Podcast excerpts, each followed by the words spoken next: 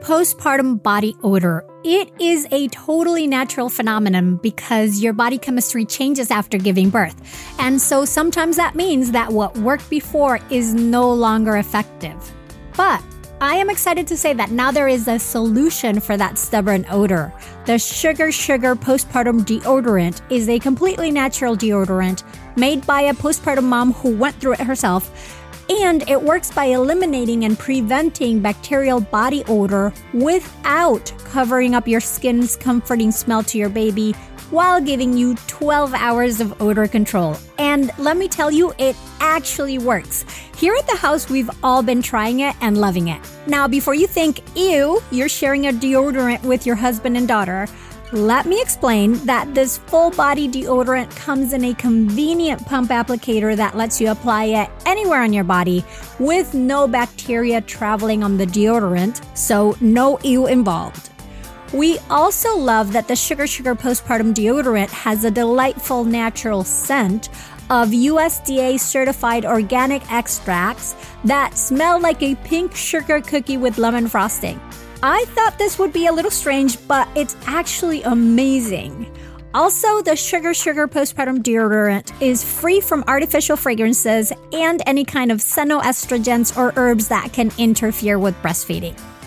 Find your Sugar Sugar Postpartum Deodorant at postpartumdeodorant.com. That's postpartumdeodorant.com and use the code BIRTHFUL for 20% off through the month of May. Get your Sugar Sugar postpartum deodorant now at postpartumdeodorant.com and start smelling more like yourself again. I'm Adriana Lozada, and you're listening to Birthful. And I'm here today, just like I am every other week on my own, taking about 10 minutes to talk to you one on one about a topic that I want to dive deeper into. This week, it's perinatal mood and anxiety disorders and COVID. Now, when we think of mental health struggles during postpartum, we usually think only about postpartum depression. And it makes sense because it's super common. About one in seven moms and one in 10 dads or partners get postpartum depression. And I'm using gendered language for parts of this episode because that's how the research was done. And so postpartum depression is so common that many people use just the word postpartum as shorthand for postpartum depression, but they are not the same thing. Postpartum is just a postpartum period and postpartum depression is a mental health disorder. So it's not the same thing. And if you are using it as a shorthand, then I invite you to stop. Now, instead of just postpartum depression, what we need to think about are perinatal mood and anxiety disorders. And you'll see that as PMADS for short. That's the acronym. So we're going to talk about the broader spectrum, not just postpartum depression. And a second concept that I also want to bust is that these mental health struggles show up only after you've had the baby. Because as the acronym I just shared suggests, these mental health disorders can show up at any time during the perinatal period. So anywhere from pregnancy to postpartum. So what are some of the disorders included in this umbrella? Certainly depression, which can happen during pregnancy or postpartum, but also anxiety, which is even more common than depression.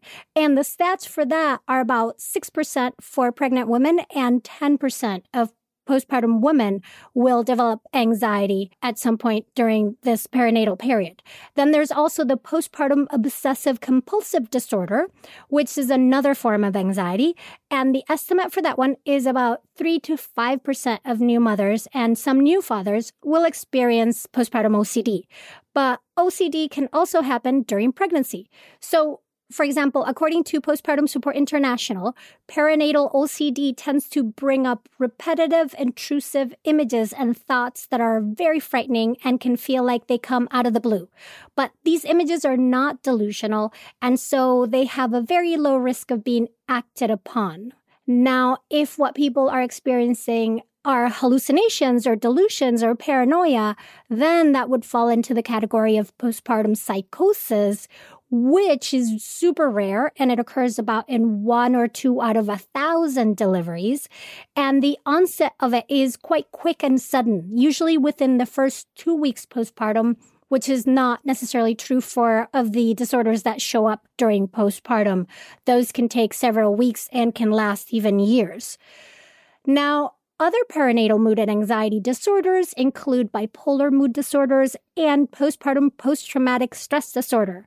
The incidence of postpartum PTSD is about 9%, and its causes tend to be the real or perceived trauma during delivery or postpartum. And I have a whole episode on postpartum PTSD that I will link in the show notes for this short. What I think that is really important here is to understand how common these perinatal mood and anxiety disorders are and that it's very important to take them seriously. So the truth is we have a perinatal mental health crisis in our hands. And while we are starting to talk more about them, we really need to get rid of the stigma and talk more openly about it, even more so, because not doing so is causing a lot of harm. In fact, postpartum depression is the number one cause of maternal death within the first year after birth in the US.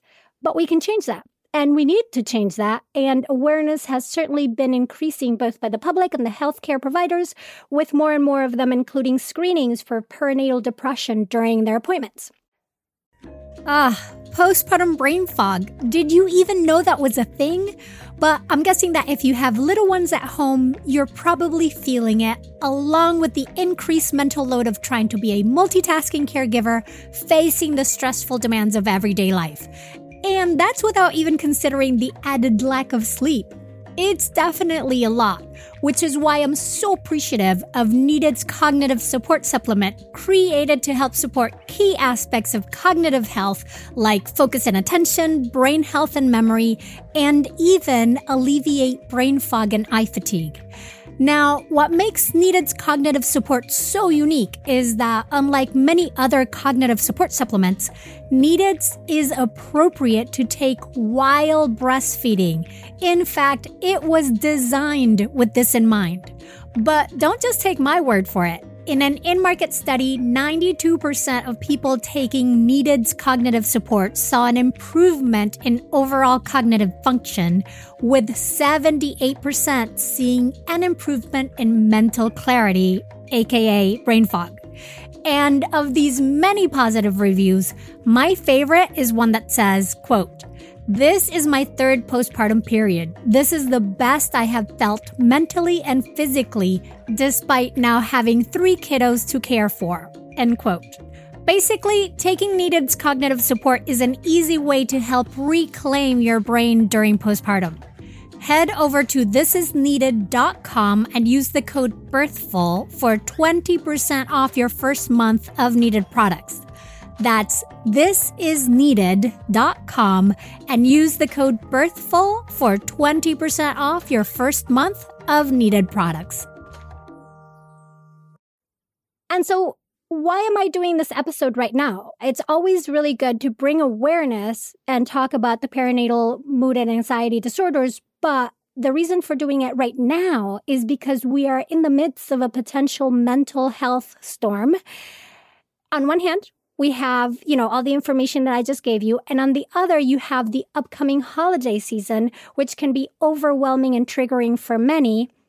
And when you add all the challenges and stressors brought on by the COVID pandemic, we really need to acknowledge what we are experiencing and be proactive. So, how do we do that? How are we to be proactive? So, first of all, focus on what you can control and try to let go of what you can't.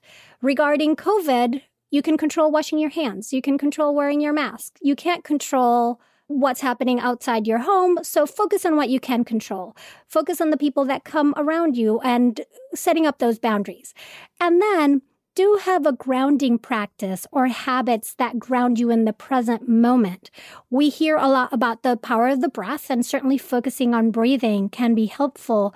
But sometimes the levels of anxiety that we are experiencing and the constant stress, the sustained stress is such that our bodies can't focus on the breathing. That's too much. We feel like we have a tiger about to attack us. We're not going to stop to breathe. So a practice that I really like is one that helps you ground yourself without tuning internally, but sort of tuning out externally. So this practice goes like this.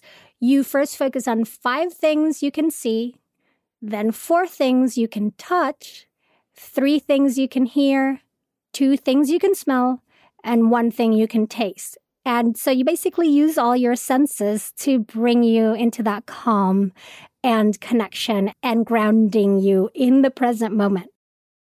Another thing you can do, be proactive, is to really lower the bar and do less. I am giving you permission to do less because right now the world is asking us to absorb and deal with a lot. So do less, be more.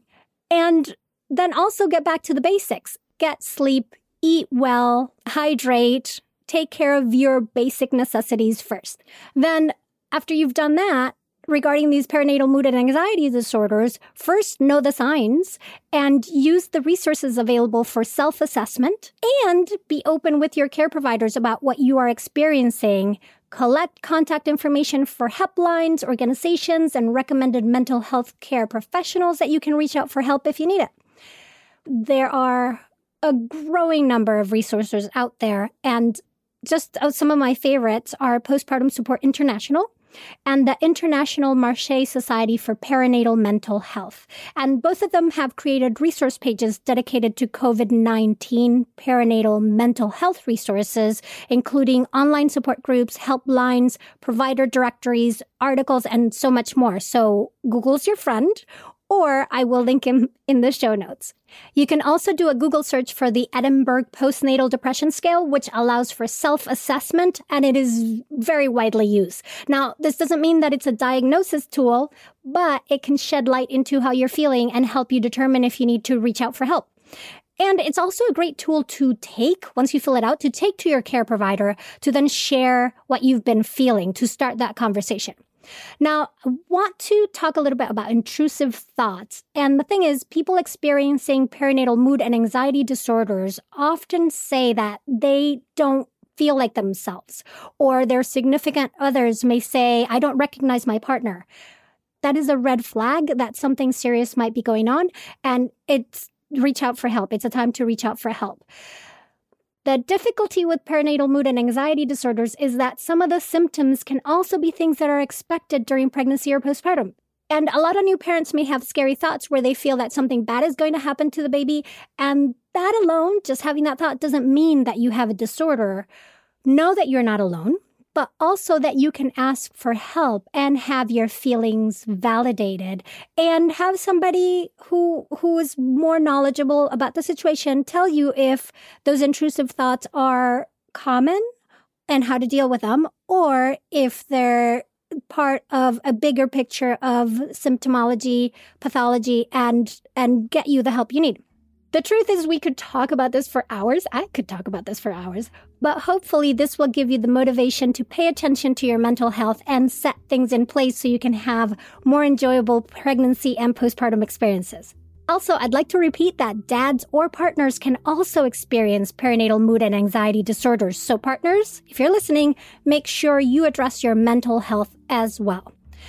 And finally, if you're pregnant, you can also help provide valuable information for research by participating in the Perinatal Experiences and COVID 19 Effects Study being done by researchers at Harvard Medical School. And the link for that is peacestudy2020.com, with PEACE standing for Perinatal Experiences and COVID 19 Effects. Heads up that there won't be any new Birthful episodes for the last two weeks of 2020. Instead, we will be airing more of our best of Birthful episodes, which are great listens and a fabulous way to catch up on previous episodes. I hope that you have a nurturing and nourishing holiday season, whatever that looks like this year, and that 2021 takes all the stress and anxiety of 2020 and swaps it for tons of pleasure and joy. You can connect with Birthful on Instagram at Birthful Podcast. And to learn more about Birthful and my birth and postpartum preparation classes, go to birthful.com. A new birth series is starting in January. Birthful was created by me, Adriana Lozada, and is a production of Lantigua Williams & Co. The show's senior producer is Paulina Velasco. Virginia Lora is the managing producer. Cedric Wilson is our lead producer. Kojin Tashiro mixed this episode. Ali Kiltz contributed to this episode.